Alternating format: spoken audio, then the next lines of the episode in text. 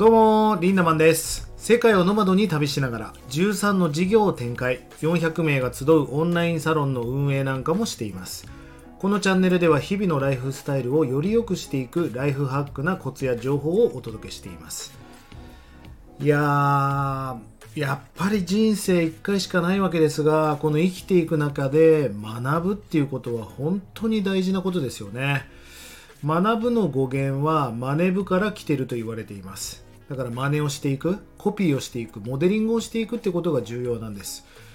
まあ正直これから未来どうなっていくかっていうとこの学んでる、まあ、要は情報を取ってる人と取ってない人の差が思いっきり二極化していくと思うんですよね。時給1000円で。この間ね大分県の駅前で時給1000円最低時給を1000円以上にしろって言って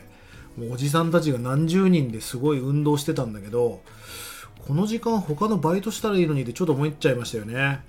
まあ別にそれがいいとか悪いは置いといて時給1000円だって言ってる人もいれば時給5万円だって思ってる人もいるわけじゃないですか。まあこれってあくまでも生活の差は情報格差だと思うんですよね。でやっぱり結果を出すからには早く出したいじゃないですか。ちんたらちんたら30年40年かけて結果を出すのもやっぱだるいですよね。なんだったらこう23年でぐぐっとこう成果を上げるようなことをやっていきたい。早く結果を出すためにはやっぱり先駆者そしてメンターから教えてもらったことを素直にやっていくってことは重要だと思うんですよね。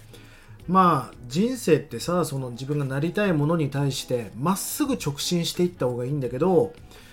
うんなんかこう自己防衛本能が高かったり人の言うことを聞くのが怖かったり信じきれない人っていうのはやっぱり自分なりにでもだってでもだってって言って蛇行運転してきますよね。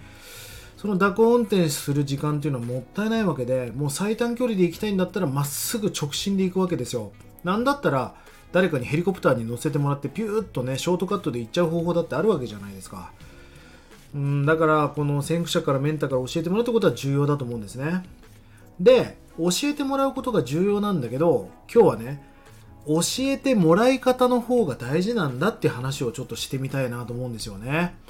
皆さんこの2パターンがあったらどっちがいいと思いますか？うんちょっとやってみましょうか。来週お茶しようよって言ってその先輩メンターの人にお茶を誘われるパターン。これ1ね。じゃあパターン2 5分でもいいので時間作っていただけますか？ぜひお茶してほしいです。学びたいです。これどっちが成果が出ると思いますか？要はメンターの人からそろそろお茶しようか？って言われてる人と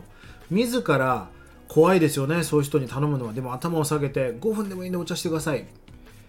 もう分かりますよね。これ圧倒的に後者なわけですよ。だって1の人は受動的だもん。うーん何て言うんだろうな。難しいですよね。自分から結婚しようとか言わないとなかなか運命の人にたどり着かなかったりするわけですよ。この1と2の差は100倍なんかで効かないと思います。自ら取りに行った人しか情報なんか入ってこないんですよね。まあインターネットで言うとロムっていう言葉がありますがリードオンリーメンバーの略を取ってロム。まあロム線とかあとは受動的な人。なんか誘われないといかないとかチャンスは天から降ってくるもんだと思ってる人いますよね。いや受動的ではなくやっぱり能動的になっていく。自ら動いていかなきゃいけない。情報なんか来るんじゃなくて取りに行かなきゃいけないわけですよまあ最近は本当に皆さん真面目だしなんかこうすごい学んでるな情報取ってるなっていう人はたくさんいるんだけど学ぶなんて意味がないわけですよ。むしろ研究していかなきゃいけない。うんなんかそうね。成功哲学本読んで成功してる人なんかあんま見たことないしね。チャンスは向こうからやってきませんよ。チャンスっていうのは自ら掴むわけです。向こうからチャンスみたいな人がやってきてね目の前に現れて僕はチャンスですなんてことはないわけでしょ？どっちかっていうと目の前をいろんな人が素通りしていく中で、はあ、この人はチャンスだってこう直感的に思った人の服をピッて掴んでねもしかしてあなたは私のチャンスじゃないですか？みたいな。これがチャンスをつかむ人の感覚だと思うんですね。あとその結果を出したり成功を望むのであれば僕は成功には鍵が必要だと思っています。努力だけじゃ無理だしだって日本人なんかみんな努力してるもん。むしろその成功の扉をガチャって開ける鍵が必要だと思うんですよね。でもこの鍵って毎日転がってると思うし何だったら毎時間転がってると思うんです。ただ受け取り手のねまあそのタイミングとか価値の付け方にもよると思うんですが鍵に見えないんでしょうね。ガラクタに見えてしまったりとか。やっぱり鍵を探してる人は鍵を見つけるのが早い。鍵を見つけるのが早いからその扉をガチャって開けるのも早いわけですよね。その鍵をつかめるかどうかっていうのはすごい重要なことだなと思っています。いやこの世にさ成功哲学本がこんなにあるわけじゃないですか。えこの間久しぶりに書店に行きましたがこんなに自己啓発本あんだなっていう。要は今を変えたいって思ってる人がたくさんいる。これは素晴らしいことだと思うの。